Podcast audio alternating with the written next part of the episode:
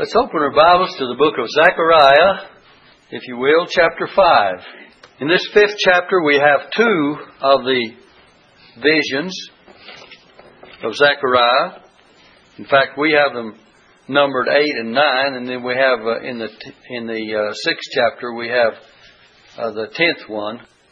But here's the two that we have in chapter 5. We have uh, verses 1 through 4, the 30 foot flying roll. The 30 foot flying roll. And then starting down with verses 5 through 11, we have uh, the ephah bushel basket. The Old Testament, the ephah was about seven and a half gallons, which is equivalent to a bushel. And uh, of course, they had liquid measures of the ephah as well as the uh, solid measure. But this, of course, would ephah in the basket and would uh, naturally constitute the solid measure. But they were both the same, whether it was liquid or solids. But anyway, we'll get into this first one and uh, try to give you as much uh, meaning as we can out of it. Some of these passages are very difficult, and there's uh, different uh, commentators and uh, Bible expositions that differ on some of the things, but we'll do the best we can to give you what we believe is really spoken of here. And there's a lot of it that has to connect us with the book of Revelation as well. And we'll, we've already pointed that out in the last lesson where the two anointed ones were spoken of, and we found the two uh, olive trees spoken of in Revelation, I believe is chapter 11. And it represented the two witnesses in that particular time. In the Old Testament, it represented Zerubbabel and Joshua, those two olive trees, but in the New Testament, in Revelation, we came to the conclusion probably that could be the two prophets, Moses and Elijah, uh, representative of the law and of the prophets. And uh, others think it's someone else, but we're we gave you what we thought about that. But let's pick up in chapter 5, if you will, please and verse 1. And this is the vision of the 30 foot flying roll. Then I turned and lifted up mine eyes and looked, and behold, a flying roll. When we say a flying roll, it was like a scroll that uh, they was used to write on until the papyrus or something rolled up. Before we got, uh, they came to where we had paper and things of a different nature to put into a book form, but there was in, you know, the old uh, Testament was on rolls or scrolls with a roll on each end to roll it apart or together and turn it over and read on. It was written on both sides. But then I turned and lifted up my eyes and looked, and behold, a flying roll. And he said unto me, What seest thou? And I answered, I see a flying roll. The length thereof is twenty cubits. That's thirty feet. And the width thereof, the breadth thereof, ten cubits, fifteen feet. This is the same dimension of the porch of the temple.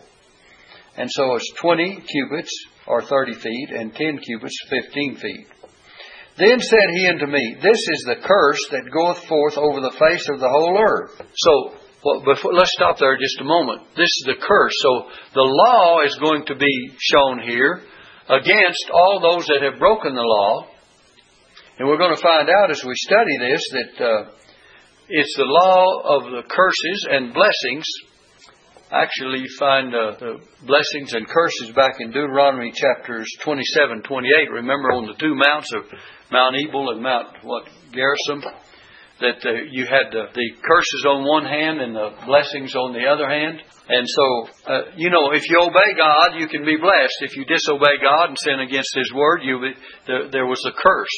Especially, it pointed out the different things that were done to bring these curses upon, or judgments, we, we put it that way, upon uh, people that disobeyed the, the law and the Word of God. And so what we see here is then is the size of this. It, must, it was huge.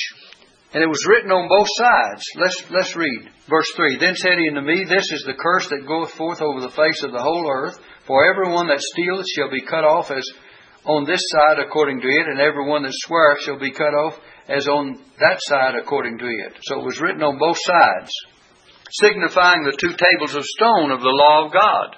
And written on both sides, the curses are found in Deuteronomy chapters 27 28, we find the curses and the blessings. And this roll is of immense size. You know, that's quite a, quite a spread, isn't it? 15 feet wide and 30 feet long. A scroll that he could see flying through the sky, written on both sides, almost, well, at least half as wide, a little over half as wide as this church. This church is 28 feet on the outside measurement.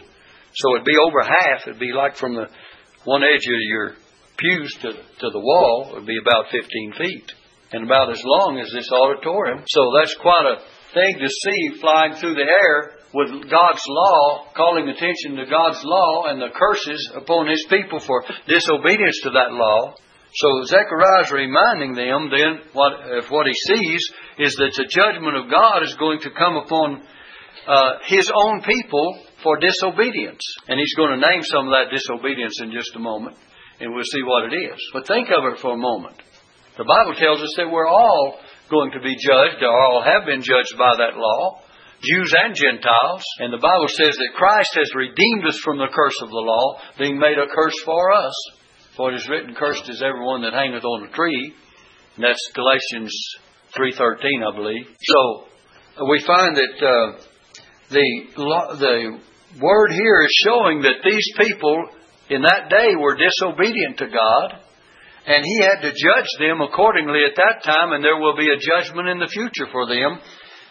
During the tribulation period, when at the time of Jacob's trouble will come upon them because of their disobedience to God, and he will have to correct them through severe judgments in the tribulation period. And we'll get into some of that in a little bit. But whether it's in the Old Testament or even the present situation, God's Word is still true, and He still, uh, whatever man sows, that shall he also reap. And if we sin against God's Word, well, then we have to suffer the consequences of breaking God's law. And it's still true today, and it always will be true. Someone said, Well, Christ redeemed us from the curse of the law. He did, or otherwise we'd be suffering the penalty of a broken law eternally. But it doesn't mean that God's law is still not in effect when it when it uh, when you break God's law today. When God's Word says, Thou shalt not commit adultery, there's a penalty for that under God even today. Thou shalt not steal, there's a penalty for stealing today, even from, from God, let alone from mankind. And we know that God does uh, chasten His children when they break His law. The Bible says, now listen carefully, that Christ is the end of the law for righteousness to everyone that believeth. It didn't say He's the end of the law, period, but for righteousness.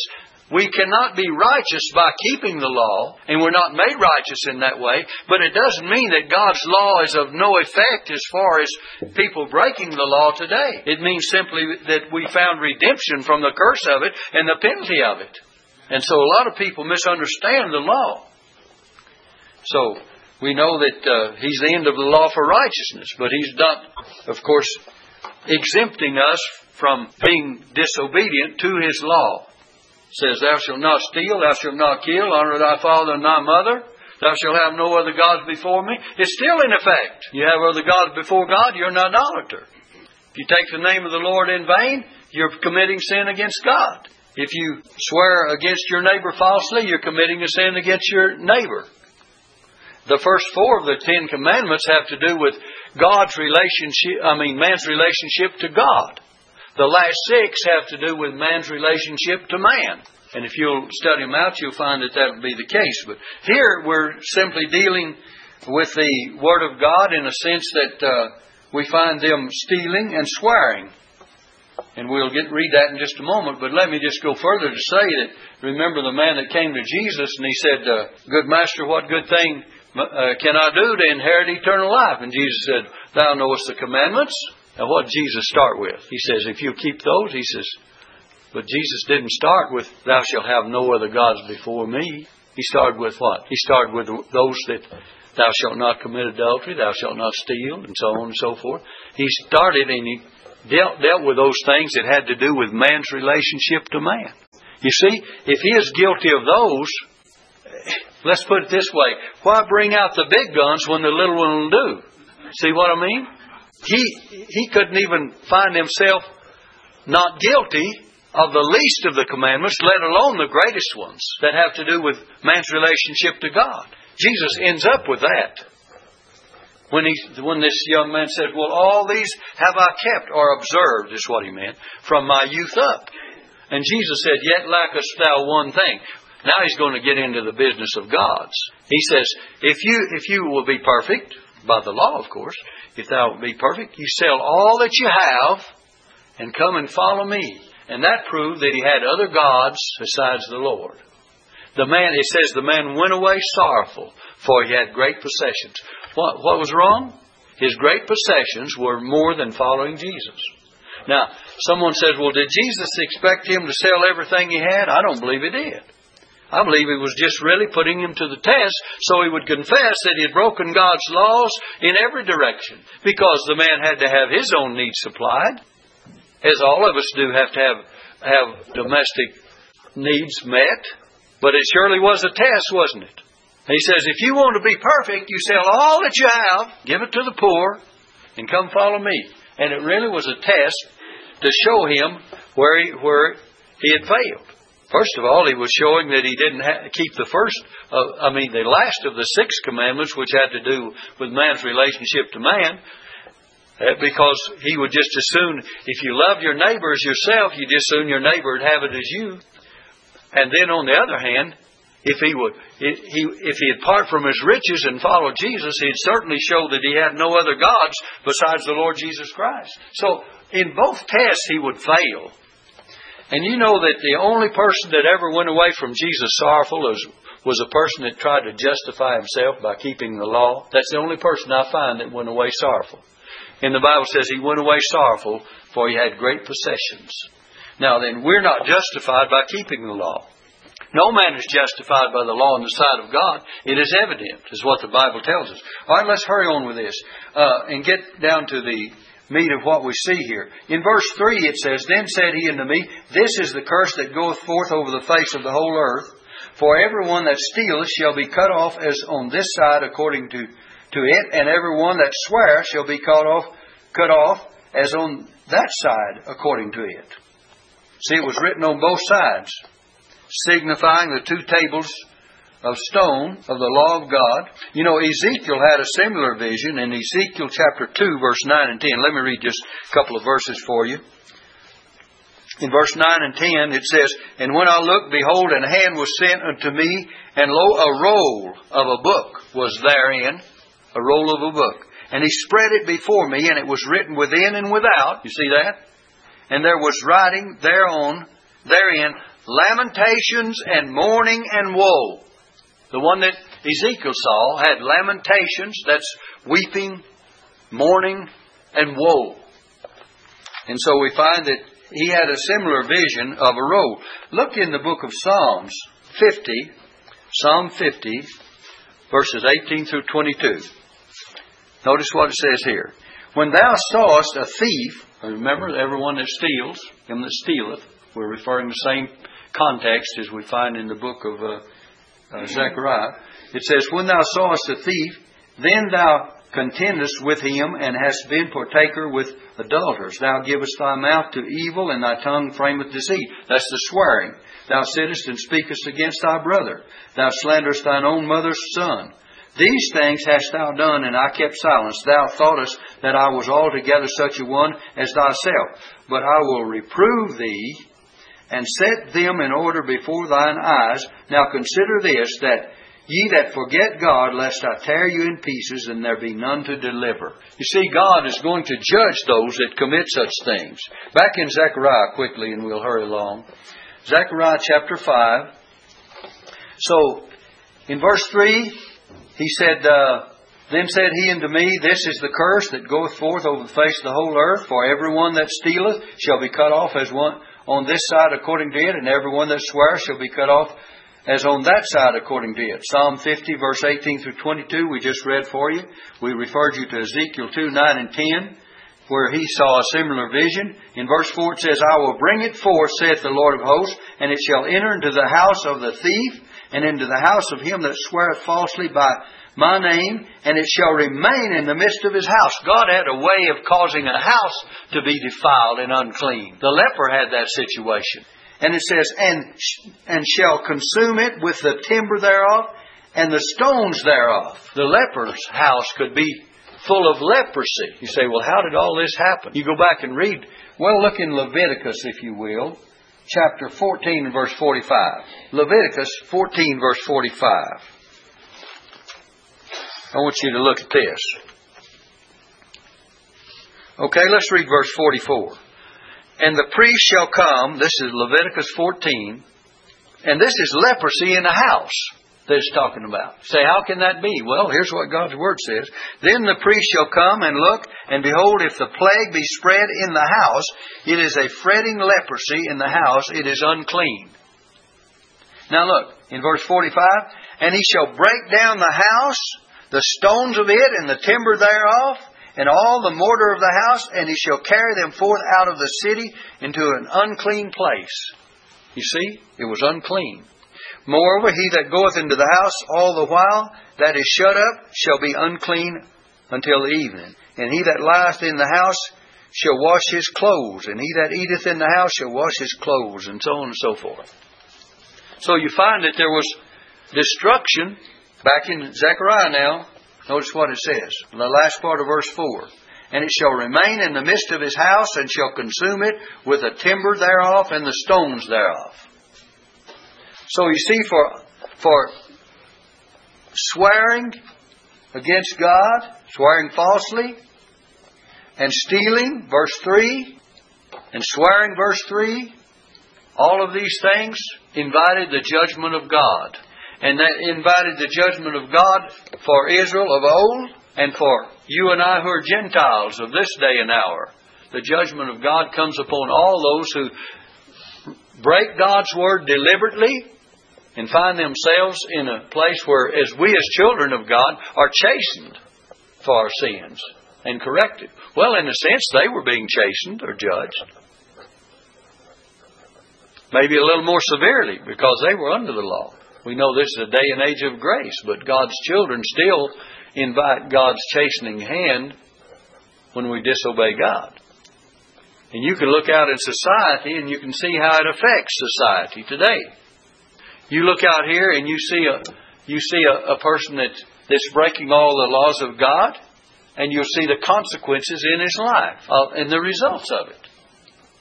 If you look at all the unclean, uh, immoral sexual acts that uh, men and people commit, men and women commit, you'll see the judgment not only in disease, but in heartache, in heartbreak, and in everything that happens in society because it's sin against God.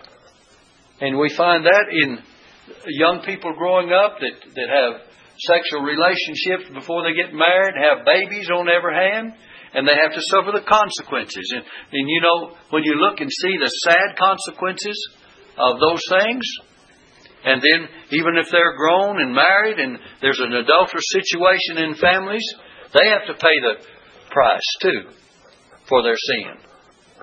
You see, there's a high cost to sinning. Remember old David. Tarried still at Jerusalem when the kings went forth to battle, and he saw a woman, Bathsheba, bathing over there, and he lusted after her. He saw, he, he saw, he took, committed adultery. Then he tried to cover his sin up, sent for Uriah, got him home, tried to, made him drunk. Then when all of his plans didn't work to, to try to cover up his sin, he sent him, he sent a letter in the hand of Uriah to the forefront of the battle. And this letter contained, Uriah was such a man, a quality of a man, that he didn't open the letter. He gave it to the commander, commander out there on the field, the general or whoever you want to call it. And uh, he was to be put, Uriah was to be put in the forefront of the battle so he would be killed. That, that's what David did. Look at what it cost him. Then the baby died. One of the brothers tried to rape the sister and did, Tamar. And as a result, one was killed.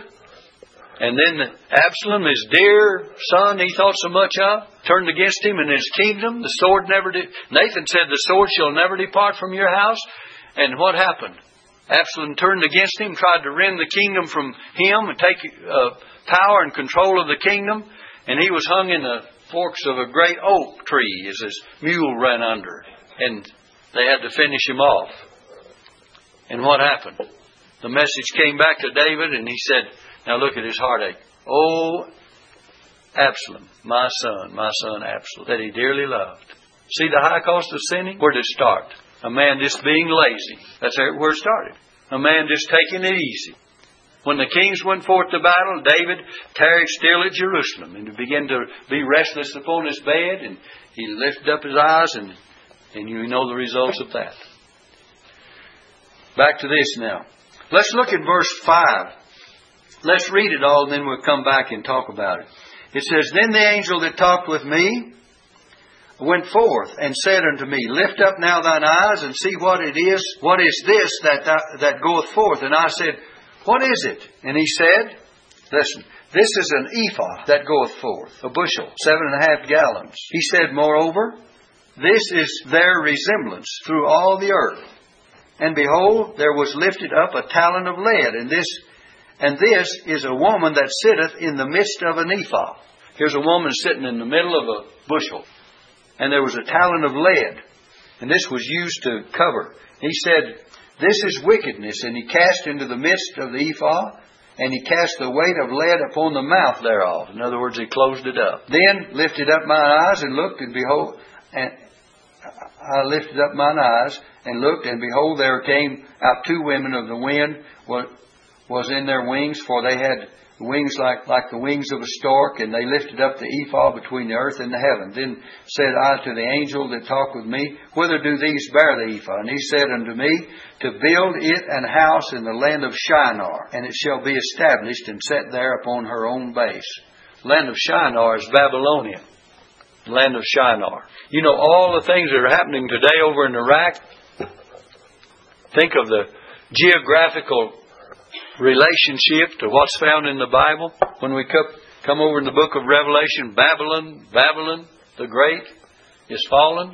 The whole land, in fact, between the two rivers, the Euphrates and, and the uh, Tigris, is located the very place, and all of the things that are happening over there are going to be relevant when we study the book of Revelation. And I don't know how far we'll get on this, but I want you to look at it very carefully. The whole setting is there. But let's look at this. First of all, in verse 6, the ephah is a Jewish measure standing here for commerce. In other words, trade. Take a bushel of wheat, basket full of uh, goods, material, uh, whatever the, the food element or the, uh, the uh, contents may be, it stood for commercialism, for commerce. And it says the, all, uh, the eyes of all the earth are upon it. You know, the first three of the visions that we had in this uh, book of Zechariah spoke of comfort for Jerusalem on their return from Babylonian captivity and they, as they were restored. It, it spoke of the restored nations. But the last three of these visions speak of judgment. And here, in this sense, we uh, not only carry the judgment that you find in this uh, book of Zechariah, but you'll find it carried on over into the book of Revelation, and we'll try to give you a resemblance here in a minute, moment and give you some relationship to it. Uh, first of all, I want you to notice in verse uh, 7 it says, Behold, there was lifted up a talent of lead, and this is a woman that sitteth in the midst of the ephah. This represents the woman, this talent of lead, that sitteth in the midst of the ephah. And he said, This is wickedness. The word wickedness here in the Old Testament is the same word that we find, look, in 2 Thessalonians 2 8, where it's, uh, this is the Hebrew in the Old Testament, wickedness, but in 2 Thessalonians 2 verse 8, when it's speaking of that man of sin, let me give it to you. 2 Thessalonians 2 verse 8, and then shall that wicked be revealed. Wickedness whom the Lord shall consume with the spirit of his mouth and shall destroy with the brightness of his coming. He's spoken of in verse 3 there as that man of sin that will be revealed, the son of perdition. But 2 Thessalonians 2 verse 8 uses the same word here for the wicked as is used for this wickedness of this woman represented in the Old Testament. And we're going to find as this relates to the book of Revelation, look in Revelation chapter 18, if you will, and verse 3. For all the nations, all nations have drunk the, of the wine of the wrath of her fornication, her wickedness. And the kings of the earth have committed fornication with her, and the merchants of the earth are waxed rich through the abundance of her delicacies. Drop back to 17 while you have it in, in your uh, hand. Drop back to 17 verse 4. 17 verse 4. It says, And the woman was arrayed in purple and scarlet color and decked with gold and precious stones and pearls, having a golden cup in her hand, full of abominations. Look, and filthiness of her fornication, and upon her forehead was written a name written, was a name written, Mystery Babylon the Great, the mother of harlots and abominations of the earth. Wickedness in all of its terrible aspects. You're going to find that as we keep your place there in Revelation 17 and 18, if you will. But commercialism is very prominent in Revelation in connection with the the full measure of wickedness that we've just described. And in Revelation 18, you'll find that the merchants are mentioned who uh, have grown rich through what? Her delicacies. For 18 verse 3. The kings of the earth have committed fornication with her, and the merchants of the earth are waxed rich through the abundance of her delicacies. Well, I wish I had time to expound all this, but let's just take a little bit of it. Try to get some of it. If you notice in verse 3, it says, you have Revelation 18.3, kings. In Revelation 18, 18.3, you have merchants. So, you have the political, the kings, and the commercial. And we've already studied, if you uh, have studied before that, you have ecclesiastical Babylon. So you have in Revelation chapter 17 and 18, and other places too, but let's even confine our thoughts to 17 and 18. Well, if you want the the spiritual aspect of it, look in 17 verse 3. It says she's full of names of blasphemy. That has to do with religious aspects. Verse 6 says, And I saw the woman drunken. You have 17 verse 6. The woman drunken with the blood of saints. See, that's the religious aspect. And with the blood of the martyrs of Jesus, this certainly wasn't political or commercial, was it? And when I saw her, I wondered with great admiration. So I just wanted to point out those three aspects that you'll find in Revelation chapter 17 and 18 to, to give you three things about this passage of Scripture. We've already been talking about commercialism, as Zechariah points out, the ephah, the bushel basket with the woman in the midst of it.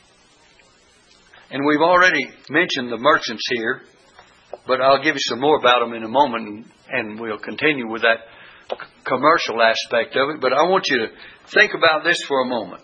Ecclesiastical Babylon, what we just pointed out, names of blasphemy, the blood of martyrs, the blood of the saints, that has to do with religious. The martyrs of Jesus, that has to do with apostate Christendom during the tribulation period. You might just put down number one, ecclesiastical Babylon. Number one, apostate Christendom. Number two, commercial Babylon, the merchants that are spoken of. Number three, political Babylon, the kings and the princes and so on.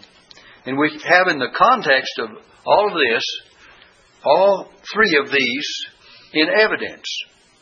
Let's notice the aspect we've been dealing with from the book of Zechariah. And notice this in the chap- 18th chapter. I may not get to the, the political Babylon, would have to do with the kings mostly you, you find in chapter 17, but let's, let's just confine our thoughts now quickly to the, uh, well, you'll find them in the 18th chapter, but you have Revelation chapter 18. Let's follow it on down and read it. Uh, beginning with verse uh, 9. Verse 9 now. We read verse 3 where it said, The kings of the earth and the merchants of the earth in verse 3. You have Revelation 18. Now look at verse 9. And the kings of the earth. There you, you have the political aspect again. Who have committed fornication and lived deliciously with her shall bewail her and lament. This after she's uh, struck with plagues. When they shall see the smoke of her burning, standing afar off for the fear of her torment. That's verse 10. Saying, Alas, alas, that great city, Babylon, that mighty city, for in one hour is thy judgment come. Now look in verse 11. And the merchants of the earth shall weep and mourn over her. For no man buyeth their merchandise any more. That's what they was made rich by.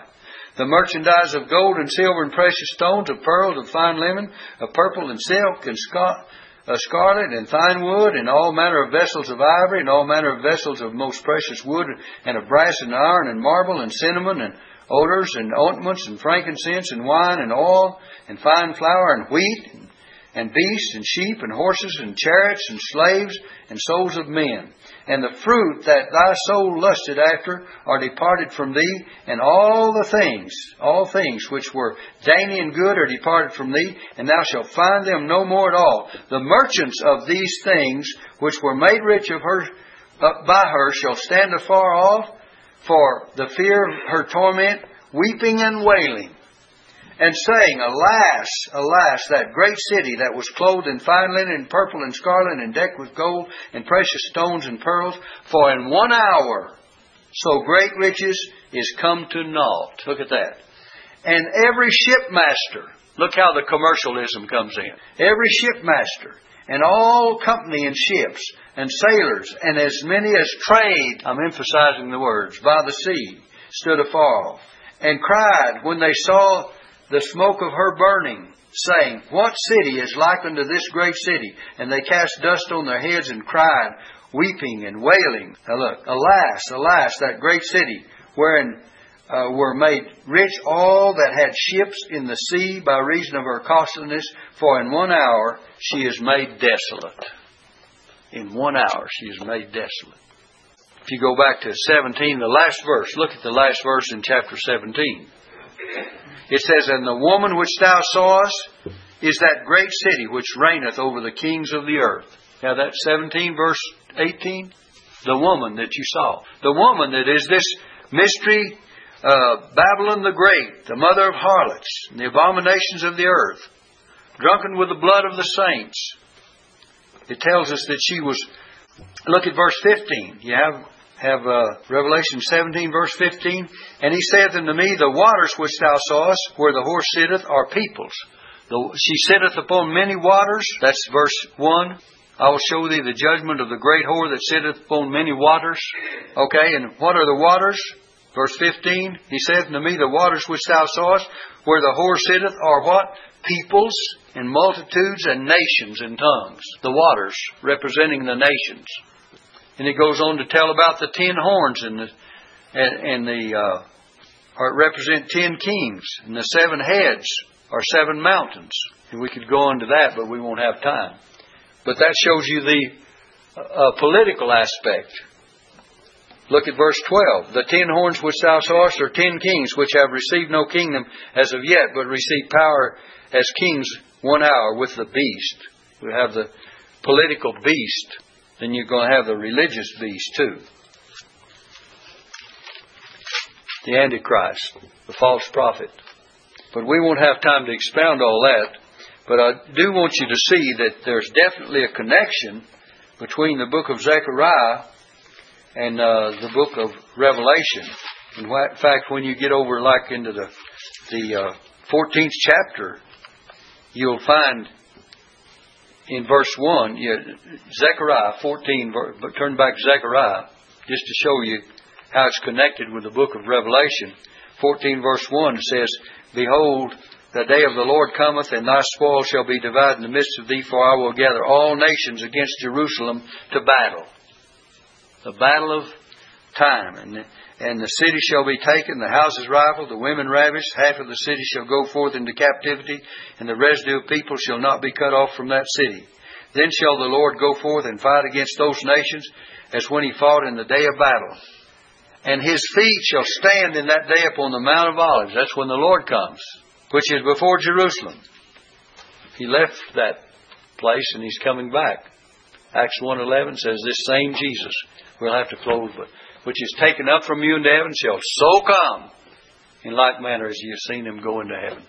Well, we won't have time to expound all that, but I do want to, I did want to point out a relationship to that book as we progress along in the book of Zechariah. We're going to see so many connections about uh, the tribulation period and then especially the second coming of Christ in power and great glory when He will come back, and that'll connect us with Revelation chapter 19, which is in sequence of 17 and 18 that we just studied. So look for that. And thank you very much for your patience